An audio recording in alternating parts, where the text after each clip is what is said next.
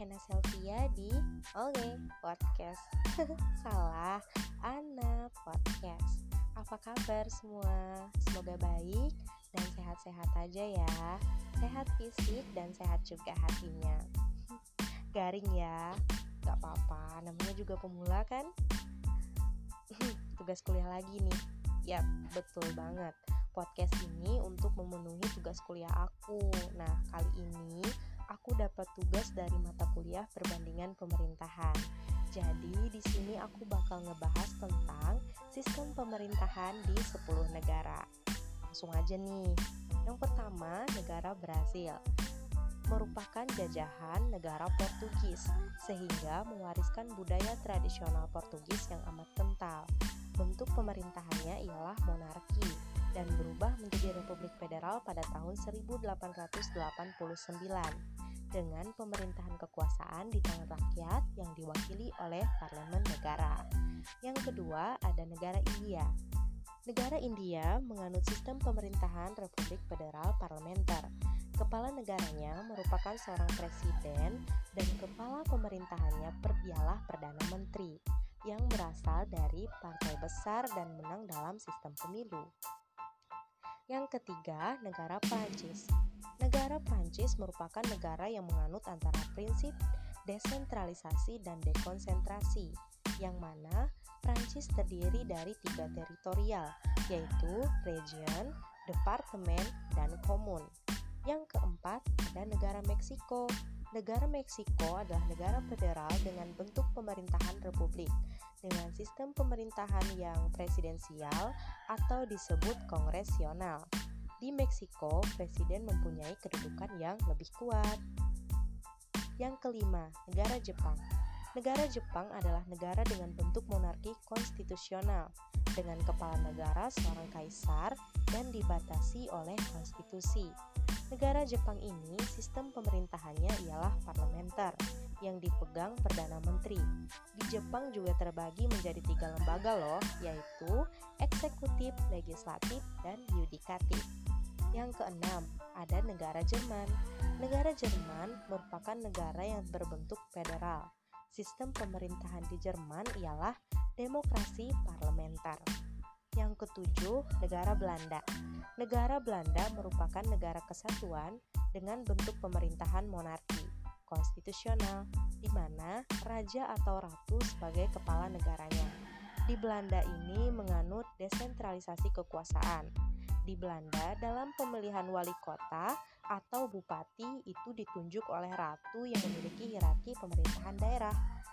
Yang kedelapan, negara Argentina. Negara Argentina merupakan negara persatuan federal. Sistem pemerintahannya ialah republik presidensial. Yang kesembilan, ada negara Iran nih. Negara Iran merupakan negara kesatuan dengan sistem pemerintahan berlandaskan tauhid, wahyu, dan kepemimpinan, keagungan, martabat, dan nilai-nilai luhur kemanusiaan berdasarkan agama Islam. Di Iran, kekuasaan dan wewenangnya berada penuh di pusat. Yang ke-10, negara Inggris. Negara Inggris merupakan negara yang berbentuk dari negara kesatuan, yang mana pemerintah pusat menyerahkan urusan pemerintahan daerah kepada pemerintah daerah sebagai kewenangannya. Dalam penyelenggaraan pemerintahan daerah, Inggris dibagi atas country atau region dan distrik. Keduanya merupakan daerah otonom. Di negara Inggris menganut demokrasi parlementer di mana Perdana Menteri bertanggung jawab pada parlemen. Hmm, ye, udah selesai. Nah, itu tadi merupakan sistem pemerintahan dari negara-negara yang udah aku sebutkan tadi. Keren-keren kan? Hmm, nah, cukup sampai sini dulu ya podcastnya. Aku harap podcast ini dapat bermanfaat buat aku, kamu, dan kita semua. Hey, see you di tugas selanjutnya ya. Bye-bye.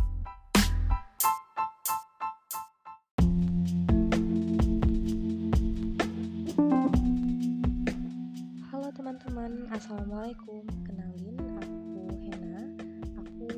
mahasiswa dari program studi ilmu pemerintahan Fakultas Ilmu Sosial dan Ilmu Politik Universitas Lambung Mangkurat Di sini aku melakukan podcast untuk memenuhi salah satu tugas dari mata kuliah aku Yaitu tata kelola keuangan.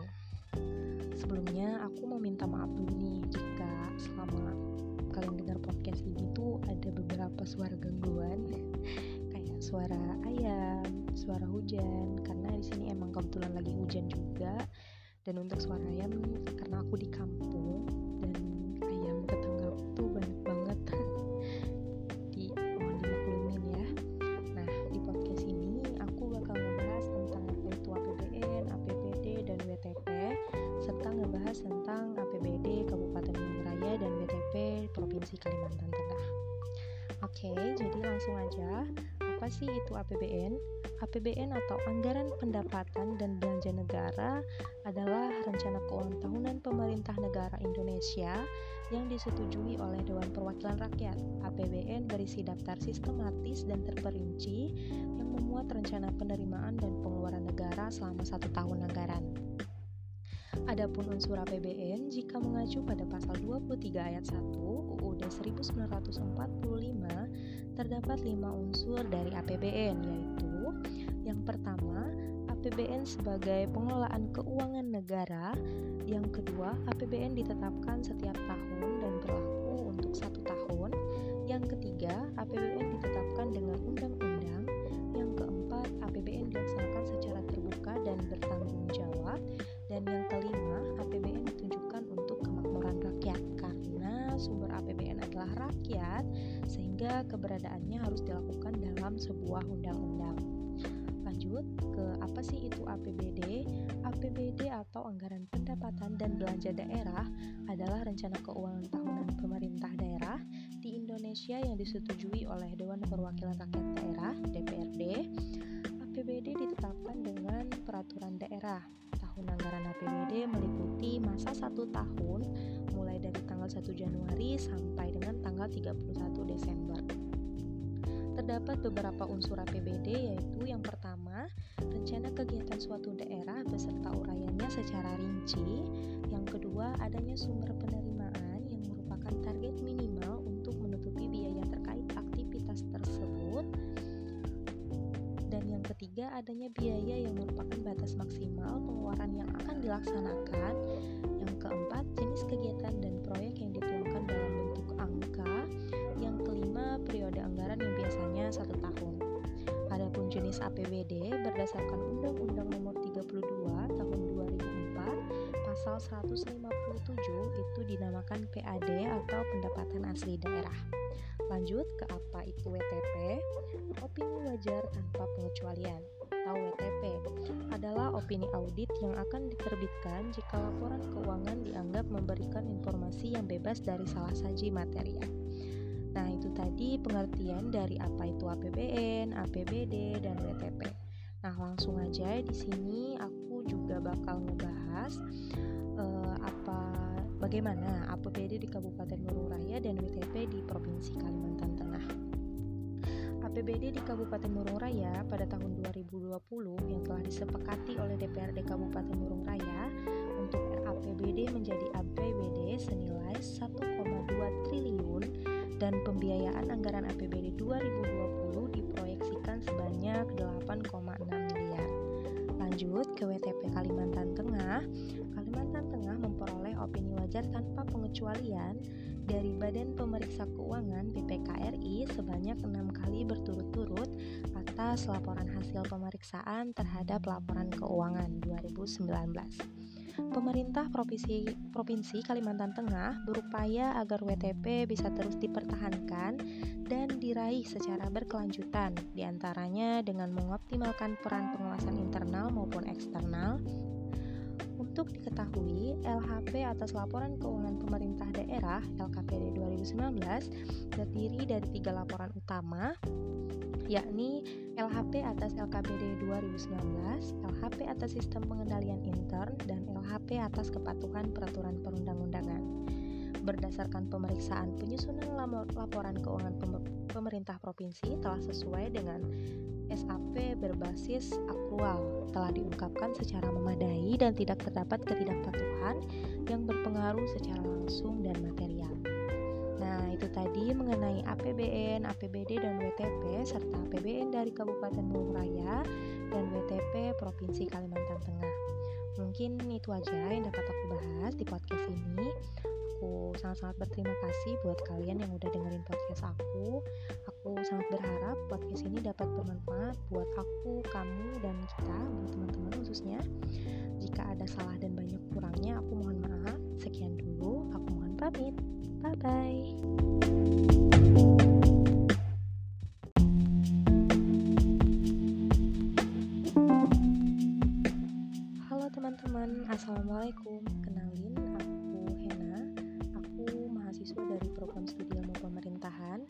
Fakultas Ilmu Sosial dan Ilmu Politik Universitas Lambung Mangkurat. Di sini aku melakukan podcast untuk memenuhi salah satu tugas dari mata kuliah aku Yaitu tata kelola keuangan. Sebelumnya aku mau minta maaf dulu nih Jika selama kalian dengar podcast ini tuh ada beberapa suara gangguan. Suara ayam, suara hujan karena di sini emang kebetulan lagi hujan juga. Dan untuk suara ayam karena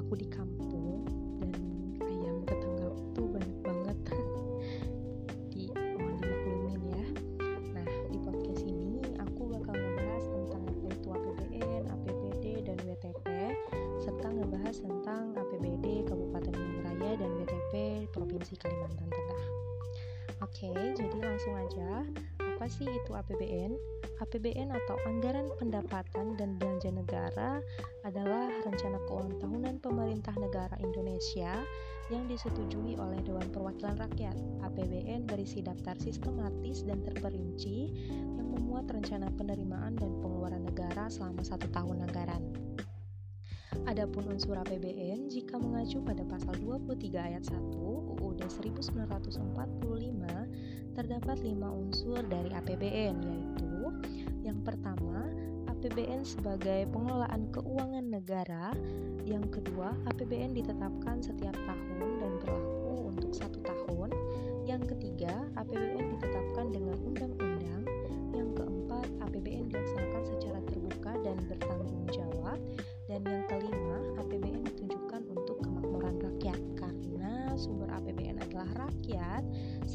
keberadaannya harus dilakukan dalam sebuah undang-undang. Lanjut ke apa sih itu APBD? APBD atau Anggaran Pendapatan dan Belanja Daerah adalah rencana keuangan tahunan pemerintah daerah di Indonesia yang disetujui oleh Dewan Perwakilan Rakyat Daerah (DPRD). APBD ditetapkan dengan peraturan daerah. Tahun anggaran APBD meliputi masa satu tahun mulai dari tanggal 1 Januari sampai dengan tanggal 31 Desember. Terdapat beberapa unsur APBD yaitu yang pertama, rencana kegiatan suatu daerah beserta uraiannya secara rinci. Yang kedua, adanya sumber penerimaan yang merupakan target minimal untuk menutupi biaya terkait aktivitas tersebut. Dan yang ketiga, adanya biaya yang merupakan batas maksimal pengeluaran yang akan dilaksanakan. Yang keempat, jenis kegiatan dan proyek yang dituangkan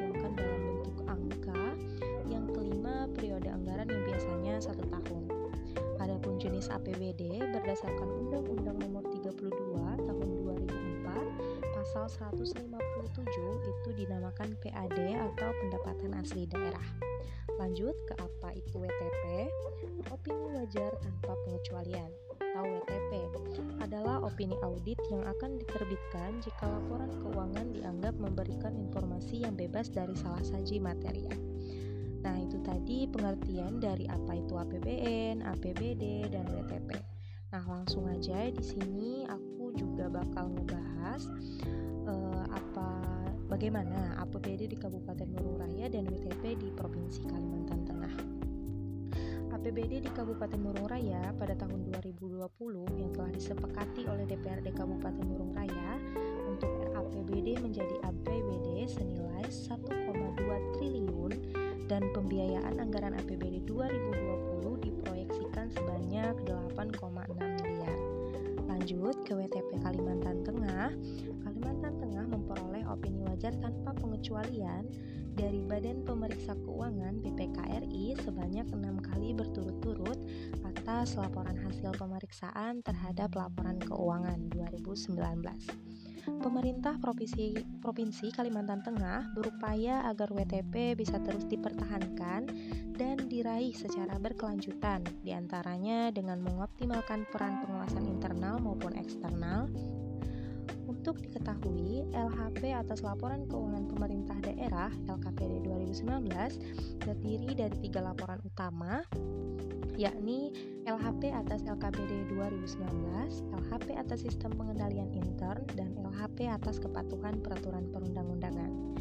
Berdasarkan pemeriksaan penyusunan laporan keuangan pemerintah provinsi telah sesuai dengan SAP berbasis akrual telah diungkapkan secara memadai dan tidak terdapat ketidakpatuhan yang berpengaruh secara langsung dan material. Nah, itu tadi mengenai APBN, APBD, dan WTP serta APBN dari Kabupaten Bogor Raya dan WTP Provinsi Kalimantan Tengah. Mungkin itu aja yang dapat aku bahas di podcast ini aku sangat-sangat berterima kasih buat kalian yang udah dengerin podcast aku. Aku sangat berharap podcast ini dapat bermanfaat buat aku, kamu, dan kita, buat teman-teman khususnya. Jika ada salah dan banyak kurangnya, aku mohon maaf. Sekian dulu, aku pamit. Bye-bye.